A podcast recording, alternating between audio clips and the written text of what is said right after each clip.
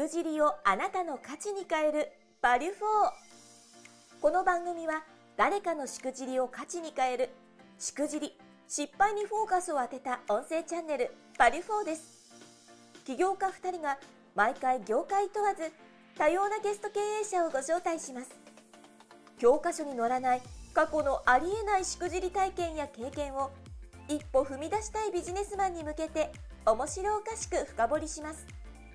誰かのしくじり体験をあなたの成長の種に変え背中を押す世界初のしくじりにフォーカスを当てた音声チャンネルですまちさん。はい。前回なかなか重い選考のいいしくじりをいただきまして、まずありがとうございます。いはい。や結構でもあの話ってこう、まあもちろん思いが先行しちゃうタイプ、経営が先行しちゃうタイプ、様々あるかもしれませんけども、うんまあバランスって大事なんですよね。うん、まあきっとは半年一年ぐらいその辺肌を持って感じたかもしれませんので。今はちなみにもう大丈夫なんですよね。そのバランスはしっかりと。いやいや、あの、ちょっと目を離すとどっちかに寄っちゃったりして。でもそういった意味でこうやっぱりあれですよね、経営者になってもそういったものをしっかり大事に天秤かけながらやっていくっていうことは一つ経営の手腕なのかもしれませんね。そうかと思います。じゃあせっかくなので今回2本目もう一つですね、エピソードをいただければなと思ってますけども、あ、はい。もう一つはちなみにどんなエピソードになりますでしょうか？あのーまあ、会社をやってて、自分一人だけではね、なかなかあのうまくいかないというか、発展していかないっていう話ですね。と言いますと、どんな話なんですか、これは。ええ。あのーまあまあ、そ創業自分一人でして、で、自分以外は全員保育士。で、えー今ね、授業が小学生向けとか、シッターとかありますけど、それも全部先生とか、シッターさんを雇っているので、いわゆるその経営っていうのはもう僕一人で、僕の下っていうのはもう園長とか、要は現場のリーダー。なので、なかなかこう、経営っていうのを一緒に考える人はいなかったんですね。で、えー、まあそんな中で、最初の4、5年ぐらいは保育園だけだったので、まあ僕も保保育園で園長に近いような仕事をずっとしてたし、現場の仕事もしてたんで、まああの、一体感持ってやってたんですけれども、その後、えー、なかなかあの、なかなかというか、その、いろんなお親御さんからこう、卒園した後のことを気にさされたりとか、ああ。要は2人目が生まれた。たんで、シッターないのかとか、いいろいろこう、声をいただくようになって、じゃあ、いざ事業を広げていこうってなった時に、あの、1から10まで、やっぱりまた一人で僕がやるわけですね。はい。場所見つけてきて、お金工面して、人雇ってみたいな。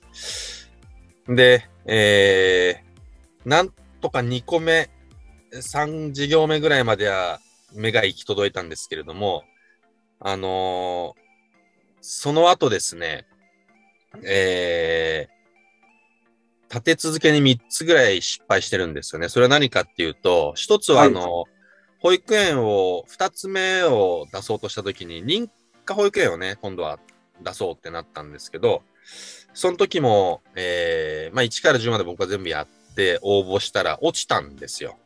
はい。で、落ちた時に、僕はものすごくショックだったんですけど、うんふ。と周りを見てみたら誰もショック受けてないわけですね。はい。まあ、それはみんなは目の前に仕事ありますからね、その、もう一個できてもっていうのはありますけど、ちょっとなんか一緒に仕事してきた会社の仲間なのに、あれ？っていう、うんちょっとざわっとしたんですけど、で、その後、なんかあの保育士の先生とかと話をしてて、私、保育士じゃなかったらカフェやりたいんだなんて言うわけですね。おいいですね。あ、いいじゃないなんつって。で、僕はまた一人で動き出すんですね。それ、あの、は保育士が夜そのままバーテンダーになるっていう、保育士、保育士バーっていうのを作ったらいいんじゃないかと思って、勝手に場所、勝手に場所を探して、ここいいっつって、で、内装屋さん呼んで、ん見積もりまで出してもらって、で、そのぐらいに先生たちに言ったんですよ。これ良くないって言ったら、えーこれ誰がやるんですかとか言われて。ソース感で。はい。いや、もうね、なかなか、な、なんだこれと思って。そうですよね。声を聞いたので、行動を移しましたもんね、マチさんは。そうなんですよ。ちょっと違うとか言われて、そこえちょっとなんかちょっと違うっていうか、もう、はとか言われて。で、あのー実はあの、縁があって、あの、ハワイが、あの、身近なもんで、はい。ハワイにも保育園出そうとかって言って動いたんですけど、すごいじゃないですか。いや、その、僕一人で動くのは動けちゃうんですけど、結はい果、それも、まあ、ハワイの場合はちょっとコロナっていう、あれで、頓挫してるってのもあるんですけど、なんかそういうのも、なんか今思うと結局一人でやっててですね、ずっと。あのーなんか一生懸命動き回ってんですけど、なんかこう、うまくいかなくても悲しんでくれるわけじゃないし、な、なんかこう、ななんとも言えないき感じだったんですけど、つまりこれ、ふ振り返ってみると、この、もう一つ、二つ事業を増やしていこうとしたときに、自分一人じゃ、もうできないんだなっていうか、あうん。あつまり会社の発展はもうこれ以上ないんだなと思ったんですよ。このタイミングでもうまだ一人でそうやって動いてて、うん。まあ特に僕はその保育園の先生たちが辞めないとか、保育の教育のアプローチとかっていうのがやりたくてこの会社作ってるので、少なからず現場にもこう顔は出しているわけで、なかなかもうこの状態で会社発展したい、しないんだなっていうことに気づいたんですね。なかなか深いですね。そうですかね。あの、ううまくいかなかったから気づ気づかしてもらったっていうのはあうるんですけん、うん。ど。で、あのー実は保育園も一回移転してるんですけど、そうなんですね。時も、その、まあ、賃貸で借りてた場所から、ちょっと契約の延長しないっていう話になって、オーナーが。はい。出なきゃいけなくなっちゃったんですけど、ええまあ、その時ももう一人でひたすら走り回って場所探していろんな、あの手この手でやったんですけど、うんうんまあ結局、引っ越し貧乏みたいなのもあって、でも、その時もまあ先生たちも最後はね、少し、あのやってくれたんですけど、やっぱりみ、それはあの、現場ですからね、皆さんね。だから、要はみんなやめ、やめない素敵な縁を作るって言って、そこまでは良かったんですけど、こう、一緒に会社を発展させるっていう雰囲気みたいなのはまあなかったわけですね。ああ、なるほど。だから結局一人で動き回ってたら、まあ最終的にはそんなにお金も残んなくてみたいなう。ん、うん。うん。で、新しい事業ももうなかなか難しくなってきてて、要は会社の発展っていうのはもう、こ、こっからはなかなか難しいんだなっていうのに気づいたんですよね。はい。だからもうそれは8今会社8年で、ちょうど8期目が、あの、2月末で終わったんですけど、あのー、6期、7期ぐらいまではもうずっとそんな状況で、うーん。あ、このままじゃ、みたいなのがあって、この1年、1年半ぐらいですよね。あのー、従業員がまあ、17、8人いるんですけど、こう全体をなんとなく巻き込んでいって、ええいいですね、そういうのは。うん。で、今は、えー、次の事業っていうのを、僕一人じゃなくて、僕発案じゃなくて、あの、現場発案で、今、みんなはどんなことやってみたいな、どういう人生を送りたいのみたいなことを、みんなと話して、で、みんなが、その、やってみたい事業、うん、うん。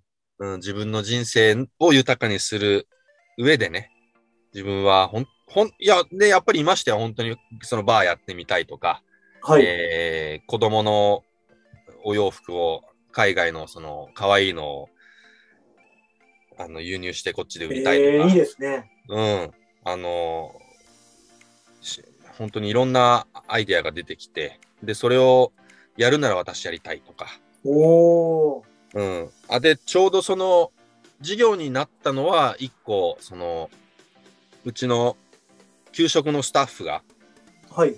えー、1年半前に、1年前か、えー、食料品を販売開始しました。食料品ですか？うん。あのーうちの、その保育園、インターナショナルな環境なんですけど、はい。食事はあのーこう日本の食文化をつなぐっていうことで、結構、まあしっかりやってきたんですけどね、食育活動とか。でそんな中で、うちはあのー牛乳の代わりに甘酒出したりするんですよ。甘酒なんですね。はい。ええで、本当にその、体にいいものだし、うん。ご家庭でも食べてほしいな、飲んでほしいなっていうのがあって、でも、なかなか甘酒って、あの、ドロッとしてて、こう、子供たち、そんなにうまく、うん美味しいなと思わないんで、その、給食室の彼女は、その甘酒を、こう、パウダーにして、ふりかけに練り込んでっていう、ええアイデアすごいですね。甘酒ふりかけっていう食品を作っちゃったんですよ。なんかありそうでないですね。ないですね。はい。で、それ、これはって言って、じゃあ、売り出そうよって言って、今、ネット販売と、まあ、保育園では買えますけどね。素晴らしいです。そんなような事業になったのも、やっぱり僕がやろうぜって言ったっていうよりは、その、現場から出てきたものだった。り、うん。その現場の人と一緒にやっていったりとか、あ、こうやって新しい事業は生まれていくんだなっていう。のを体感して、で、じゃあ今度はもっと本当にみんなどんなことやりたいのかっていうところから、ちょっとこう、事業をね、増やしていくことで会社がやっぱ大きくなっていくかなっていうのを今すごく体感しているので、えー、まあ本当に自分一人じゃ限界もあるし、まあ何より一人でやってても楽しくないなっていう。そうですよね、やっぱりね。はい ということで、今回のこのしくじりの過程、学んだことっていうのはどういったことになりますでしょうか？人生もそうだなと思うんですけど、本当に一人じゃないんだ、一人で生きるもんじゃないんだなっていう。うん。間違いないと思いますね。そうですね、もそうですよね。でも実際こうやってあの現場の方からやりたいです、じゃあ形にしてみますっていう部分で、まあ、給食の方の事例がありましたけども、う。うん。それが実際こう形になったら、すごいモチベーションも上がりますよね、きっと。そうですね。はい。であ甘酒ふりかけでしたっけ？はい。それはちなみにどちらで買えるんですか？保育園ですか？なんかあ Google で検索したら出てくるんですか？買えるのと、あとは、あのーネットで、えーっと、甘酒ふりかけで出てくるのかな。へえそうなんですね。今ね、ベースで売ってるんで、あ、ベースで売ってるんですね。ええあの、あゆみっていう子が作ったんで、あゆみの甘酒っていうブランド名で。なるほど。じゃあもし皆さん、あの、これ聞いてる方、興味がありましたら、ぜひとも、あゆみの甘酒ですか？甘酒ふりかけですかね？そうです。チェックをいただければなと思います。あありがとうございます。いや、なかなかでも、あの、前回に引き続き、今回も、いいしくじりというかですね、いい気づきがあったんじゃないかなと思いますね。ありがとうございます。いえいえ。の非常にあの価値のあるバリフォーでした。さて、こちらの音声チャンネルバリフォーは、毎回ご登場いただきましたゲストの方へ、次回ゲストの方をご紹介いただく、数珠つなぎのシステムを採用しています。まちさん、次回こちらで面白おかしくししくじりトーク、バリフォーをお話しいただける方、いらっしゃいますでしょうか？